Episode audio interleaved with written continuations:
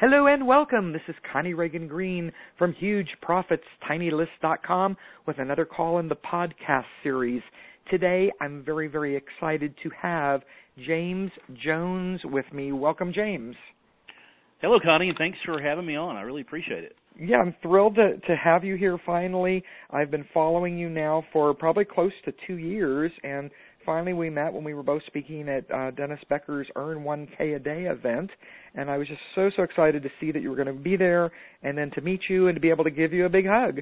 Well, yes, and that big hug was much appreciated. So thank you very much. I was having a rough day that day, so. Oh, were you? Oh, I'm sorry. Sorry to hear that. And you know, it's interesting that you know when we do the business, then we go to these events. I you know I go all over the country and international now, and um, you know people don't know what's happened right before or you know what could happen later. And i i think that's why we always have to be gentle and and loving with everyone that we meet. Absolutely. I really feel that way. So now you live in north carolina? Where where charlotte at? north carolina yes. Charlotte north carolina. Okay. And how did you come to do things on the internet? Which what's your background? I've been doing this for a long long time. I started off in the 80s doing um bulletin board marketing on bulletin board systems so then okay. I graduated from that to uh, to the online services, CompuServe, Prodigy, AOL. I was placing classified ads in the AOL classifieds as early as 94 or 95. And then from there, had my my first website I put up in 1996, and just grown from there. Amazing. Well, you know, I I know Marlon Sanders pretty well. He was doing similar things. Did you know him then? I did, yes absolutely. I've known Marlon since uh, probably mid mid '90s. Wow, wow! Because I first knew of bulletin boards, I guess, when I just was in the classroom, so '87, '88, '89, and you know things were very primitive then. And the people on the bulletin boards that I went to, um, some of them were nice and would be helpful, but very quickly I would get lost with what they were doing and so I didn't I didn't stick around because it seemed like everyone was speaking their own language and you know I I didn't know how to speak. I ran into a lot of that too, yes. And there was a lot of um it's much more open now. People are more willing to share now it seems. Back then seemed to be a lot of people that they didn't want you to know what they were doing. Everything everything was a secret. Yeah. Now now they'll tell you what the secret is, but they want to they want to sell it to you. but that's okay. That's, that's so true. That's democracy, you know. Yes, yes, definitely, definitely. Well, you know, as things progressed, then how did you, you know, move move forward and decide to do this as a business? What were you doing as work before? I was in the restaurant business in the 80s and early 90s. Uh, from there, I went into to banking of all things. Uh, not ro- not robbing banks. I'm I'm hoping. Quite a leap. No, I skipped the robbing banks phase. although evidently the my people, the people I was working for, they I think they were kind of robbing uh, people, but that, I, I didn't know about it at the time. Um, so uh, from from restaurant, I mean from uh, from banking, then I started working for a small software company, and I did that on purpose. I wanted to find. Um, I knew I wanted to start developing my own software, and I wanted to to work for a company that was already doing that and learn all the little things that you need to know. I knew how to program. I knew how to put a program together, but I didn't know any of the other stuff, and I, I really wanted to get the full picture. So I worked for them for about two years, and uh, pretty much figured it out. So then I went off on my own on October of 2002. Wow, but I want everybody listening to to hear really what you were saying that you were willing to spend that time working for a company so that you could learn things to kind of fill in any gaps that you might have had in your knowledge at that point. Is that right? Absolutely. Yeah, and you know, of course I was getting paid for working there. Yeah. But I spent 2 years there just learning the ropes. Okay, so the message I think for everybody is be patient and if you have that opportunity to learn something that you know that you need, you know don't don't feel like you're missing a big opportunity because you're not doing the online thing full time learn what you can because i mean look at how long then you've been doing this james all this knowing time. knowing now or yeah no if I, if i had known then what i know now i would have been happy to have paid someone thousands of dollars to let me spend a couple of months in their business just learning the business. That would have been extremely valuable, even more valuable than the education I got because the education I got cost me about two years of time. Right. And it was very gradual. Okay. All right. So then how did you how did you decide, you know, what you were going to do online, what you were going to sell? How did that all come about? Well, let me tell you how I decided when it was time for me to to leave that company. Um, as soon as my offline income met my regular job income, that's when I decided to leave. Um, but I just studied the markets to figure out what I wanted to do. Looking to see in forums what questions people were asking, what problems people were having, and just coming up with solutions for those problems. And it's still the same thing I do today. Okay, so you were a true um, weekend marketer, is is what I call my program, where um, you know people want to make that transition, and we talk about you know when is it time to make that jump, and for you the right time was uh, when when your online equaled your offline. Yeah, I'm, I sent out an email, and I remember the exact date. I remember everything about it because it was a Sunday. It was January the 13th of 2002, and I had been collecting email addresses for a while, and I'd sent out a few emails, but I didn't really understand email marketing. And I developed this product, and I sent an email out, and I sold a thousand dollars worth in one day. And I said, okay, that's I know I know it's time now to to start looking about getting out of the company. So then I spent the next few months uh, building the business, my business up, and it didn't take very long before I was matching the income that I was making at my full time job. That's that's exciting. I'm intrigued that you can remember uh, days and dates. Um, I have a friend, Marilu Henner. Uh, she used to be on television on Taxi and stuff, and um, she has that that kind of memory. Yeah, she's got the. Um, and she's I, written I the her. On, 60, on 60 Minutes, uh, redactic memory. I think is what it's called. Yes, um, yes. So she can remember, and she's also ADHD. She is, so and I think that plays. it's just amazing. Yeah, she has something called highly superior autobiographical memory, and she's one of like a dozen people that have been, you know, really. um the research has been done on them. The studies have been done on them that they. Yeah, I'm not quite to the level she is. I remember I remember dates of things that are important important in my life, and I can remember like what I was doing that day, and like I know I, me and my girlfriend at the time, we went to the park. Uh, I know what we did, you know, in the park. We played frisbee with the dogs, and you know, stuff like that. But that was because it was a very important date to me. Yes. Yes. All right. So what happened next? Uh, well, 2002, October 2002, I I started working totally for myself, and it just went up from there. I mean, it just every year my business has grown. Um, it, you get to a point where I was working out of my home, and I got to the point where I was doing probably about half a million dollars a year by myself, and I couldn't do much more by myself. And so that's when I started thinking about hiring employees. And so I brought my first employee on, and I had hired people before in the restaurant business, so I kind of knew how to look for good people. And the person that the first person I brought on, uh, she worked out well, but she was kind of a flake, and she she didn't stay very long. And the the second person that I brought on, um, she um, she didn't last very long either. The third one though, she stuck. I hired her in I think it was uh 2007 or 2008, and she's still with me to this day. oh, great. So most most of the people I've hired since then are still with me because I've kind of learned the ropes on hiring people. So the more people I've hired, the the higher my income has gone up. So basically, I'm just replacing myself with other people that I train to do what I would normally do. Okay, and you know, I think this is a real sticking point for for so many of us. You know, and I I went through that where I had people locally that I had hired, and for some reason I thought they needed to live in the same city I did, and that ended up not being true at all in my case. And I I was kind of at a loss though. What exactly did I want them to do for me? That's and that's a big issue. You got to know and you got to write down what you want someone to take over for you. And some things are just not appropriate to to offload to someone else. Like I don't offload really things that are very very important to my business. Like for instance, emailing my list. That's just too important to give to Yeah. an employee to do. So I do it myself. Right, and Uh, like my writing, I wouldn't let anybody do my writing. I want all that writing to be done by me.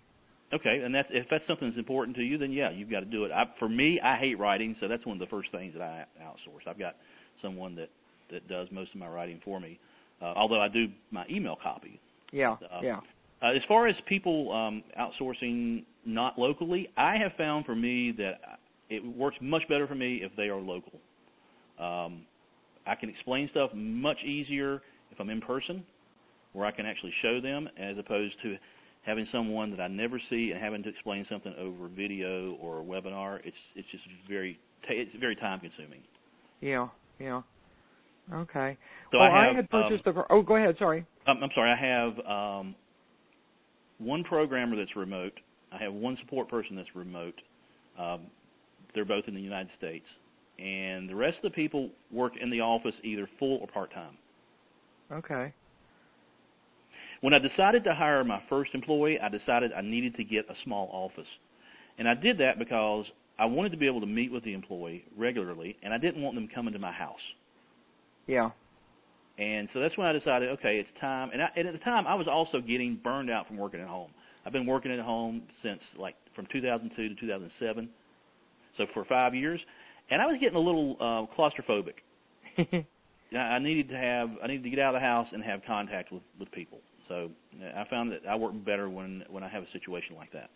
Okay, all right. Well, that will be very helpful to people to to hear this. Well, I had purchased your uh, Kindle triangulation program, and just the name was very exciting. So that I think goes to show how important a, a title is for anything.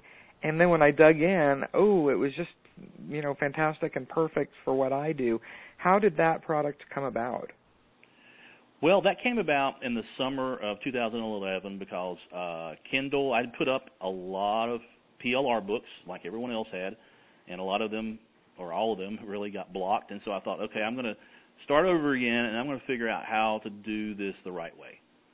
And so I came up with um, I, I went over the PLR books that I had up, went over the reports that you get uh, showing the sales, yeah. and I noticed a couple of them that were selling really well. I had 450 books at one time, so I was doing well just selling one or two books of each title a month. But there were certain books that were doing much better.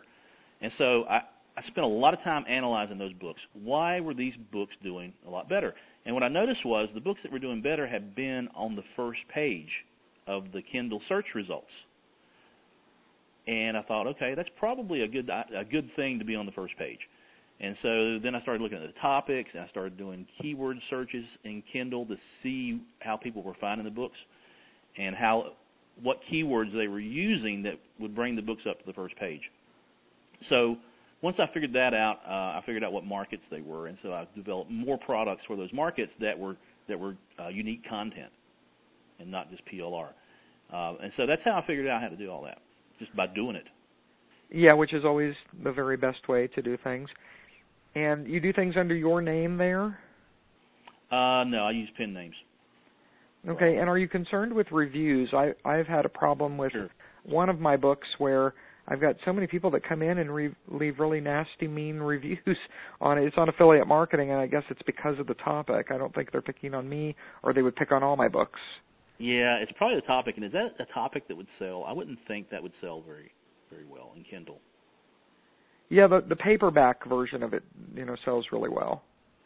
Could be. I mean, I just because a physical copybook sells well on Amazon or on CreateSpace doesn't mean it's going to translate on the Kindle. Right, right. Um, so I, I haven't tested a title like that in a long, long time, but I know when I put stuff out there, when it was PLR stuff, it it hardly sold at all. Okay. But as far as bad reviews, if you've gotten one bad review and no good reviews, say, or lots of bad reviews and no good reviews, the best thing to do is just take the book down and figure out why they're leaving bad reviews, fix those problems and then bring the back the book back under a different title. Okay. Okay. Because if you got bad, re- you get a lot of bad reviews, there is nothing that's going to help it. Yeah. Yeah. Okay. That's that's great. Great advice for this. And you know, where do you see everything going with Kindle? Do you think you know five years from now? Do you think people will still be doing things on Kindle in a in a similar way? Uh, no, everything's going to change. It's you know, five years from now, that's like that's like a thousand years. I mean, I mean, think about five years ago. Uh, oh yeah, very different. Seven, yeah. So 2007, Kindle had not even come out yet. Uh, you, there was no way you could sell a book about, uh, I don't know, horseback riding. I mean, it wouldn't sell hardly any now. You could sell tons of them on Kindle. So it's completely changed. I think it's going to go. I think their Kindle is going to take a real hard look at independent publishers um, because that seems to be where they're having the most problem as far as content issues and terms of service issues and things like that. Um, I think people, um, um, independent publishers, are are going to get slapped really hard again. Okay, because and that way. Have to, and one of the, one of the ways I think you can protect yourself is to uh, to start getting ISBN numbers for your books. Um, start registering the copyrights on all your books. That way, you can prove that you are the you are the owner of the content. Okay. Okay. And yeah, also looking at other looking at other places like um, iBooks right now, you know, the uh, the Apple iBook store. That's starting mm-hmm. to look really promising. And they already make you jump through a lot more hoops. You have to have an ISBN number. Um, the formatting is not nearly as straightforward. It, it, it, takes a while for your product to go through a review. So it's harder to do, but so, since it's harder to do, less people are going to do it, and so there's going to be less competition. Right. Yeah, because I started my own publishing company um, about a year and a half ago. You know, for some of the reasons you're talking about. I really wanted more control over what I was doing, and I've really been very happy with that process. And I see the difference. Yeah, one thing I would caution you though is uh, if you've got a personal account and you open a publishing account, uh, make sure all the information you've got is, is different because Amazon will shut the, the account, both accounts down if they see that you've got duplicate accounts. Okay, yeah, because I know you were talking about that at they're real strict about that. I have don't really know why they're so strict about duplicate accounts, but that's one of the things that really they they don't like at all. Okay. All right. Well, we're going to be sending everybody over to connieloves.me forward slash Jones, J O N E S. What will be there when they go there? I don't know because that's what they're going to go to is our seven dollar weekend special. Okay. And the seven dollar weekend special is different every week, and I don't know what it is until around Thursday of each week because we have a, a like a contest each week with our with our members and our buyers. They vote for which product they want to see as a special. So Tuesday, tomorrow, we'll put seven products up for voting. People will vote on them, and whichever one wins will be out on Friday. I love that idea. It's it's fun it involves people in in the process, and uh, I know my people are going to be very excited to see what's there on the day that they go. And they'll save a lot of money too. yes, yes. Normally, yes. the products uh, range in price from twenty-seven to up to ninety-seven dollars. Okay, very very exciting. Well, what's coming up next for you, James? What kind of things are you going to be creating, or what can we expect from you in the future? I'm starting to look at games now. Ah. Game app uh, for uh, iPad and iPhone and Android. Okay. Starting to get some ideas on stuff to do and how to how to create not just a game and not just an ebook, but create a brand. You know, how to create a a series of ebooks and then spin off a game based off those ebooks. Oh, I love that. I love and that then, where you yeah, take it to the next level. Yeah, and then start merchandising other things too. Okay. So that's sort of my plan for 2013. I want to get everything wrapped up 2012 and then start working on that. Okay, wonderful. Wonderful. Well, what advice would you give to someone that's, you know, really just starting out on the internet and, and wants to build a business similar to what either you or I, you know, are doing? Do something. Do something. People will procrastinate about stuff, and I, I I hate this phrase. I'm going to. I'm going to. I'm going to do this. I'm going to do that. I've got a friend that tells me that every time I talk to him. Oh, I'm going to do this. He never does a thing. Do something. anything. Put up something, even if it's a complete failure. It it's still it's still going to teach you something. If you never put up a WordPress website, go put up a WordPress website on some topic, even if it's just a topic that just interests you and no one else. Just put it up just to get the experience. That's great advice. Because I always tell people don't try. Because if we say that we are going to try to do something, there's not much chance that it ever happens. No, we don't, we try. You do it. You don't you don't try. You do it. do it. Yeah. You, what one one thing I tell people is the biggest piece of advice I can give to anyone is fail more. Yeah. You need to fail more because if you're not failing, then you're not trying because you're you're or you're not doing because you're you're going to have a lot more failures than you have successes, especially when you're starting out. So if you've only failed one or two times, you you're not you haven't failed nearly enough.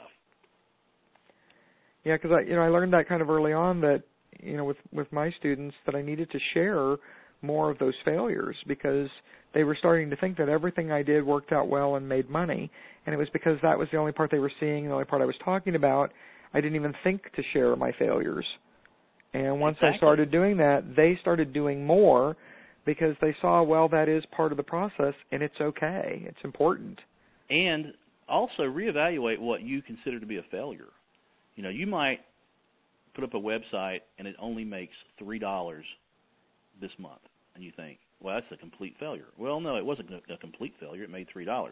Yeah. Um, that's more than most websites make. So evaluate what's actually working and try to tweak that to increase that. People Wonderful. give up. That's another piece of advice. People give up way too soon on stuff. They don't make money right off the bat. They're just they're gone. They're done. Yeah, and I, and I know that for sure because I was that type of person before I came online in 2006 and decided to make this work. I was someone that if one little thing didn't work out, I would be discouraged and I would quit, and it was easy for me to justify it in my mind, and that's why I had never truly been successful until I came online. So I know what that's like, and it didn't feel very good. No, but if you reframe that in your mind to where your failures are not really failures, they're just learning experiences. Yes. And every failure gets you closer to the success, then you'll just want to keep failing. Just keep trying stuff, keep, as Connie would say, keep doing stuff, keep failing, and then finally find success. You know, when I started doing Kindle books, January 2008, I think the Kindle came out around Christmas of 2007, and I discovered it in um, January 2008, and I immediately thought, wow, I've got all this PLR content, uh, all these ebooks that I have PLR rights to. I'll just throw some of them up and see if I can get some traffic to my websites. I had put up, like I had a website about uh, bird watching, and I had a website about oh Irish crochet, just all kinds of little niche websites that I had promoting these these ebooks that I had the rights to. So I thought that I could use Kindle to drive traffic back to those sites. I wasn't even interested in selling the ebooks on Kindle. I was interested in getting the traffic from the Kindle listing. And so I thought what I could do is I'll put a link to my website in my description of the book on Kindle. And that would get me a, a link back to the site. Well, that didn't work out because it actually uh, it actually worked for about an hour. And then when Kindle found out I was putting links in, they disabled all the links and took them out. They didn't say anything to me about it, and they didn't slap me. They just took them out of the description. So I thought, well, that's not going to work. Let's try something else. And so about a month later, and I did several books like that. About a month later, I got a deposit from uh, for royalties from Amazon. I'm like, what in the world is this? It took me probably an hour to figure out what it was, and that was from those books that started selling. I thought, wow, this is this is pretty neat. And it was very small. It was maybe uh, it was maybe 18 bucks or something. Mm-hmm. Just barely made their minimum for the uh, for royalty payment. Yeah. But that told me that was working, and so that's when I started putting up more and more books. So that came that idea for for that came from trying something else that failed. And you never would have known if you I hadn't. never would have known it. if I hadn't done that. Yeah. I hadn't taken the time to set up the account and put the books out there just to see what would happen. Excellent. Excellent. Well, James, thank you so much for taking your time with us, and I want everybody to check out what's there on the day that you go to connieloves.me forward slash Jones, J O N E S, that is. All right, and have a wonderful, wonderful day, James. You too, Connie. Thank you very much. It's been a lot of fun. Thanks so much. This is Connie Ragen Green from Huge Profits Tiny List. Be sure to subscribe over on iTunes to the entire podcast series.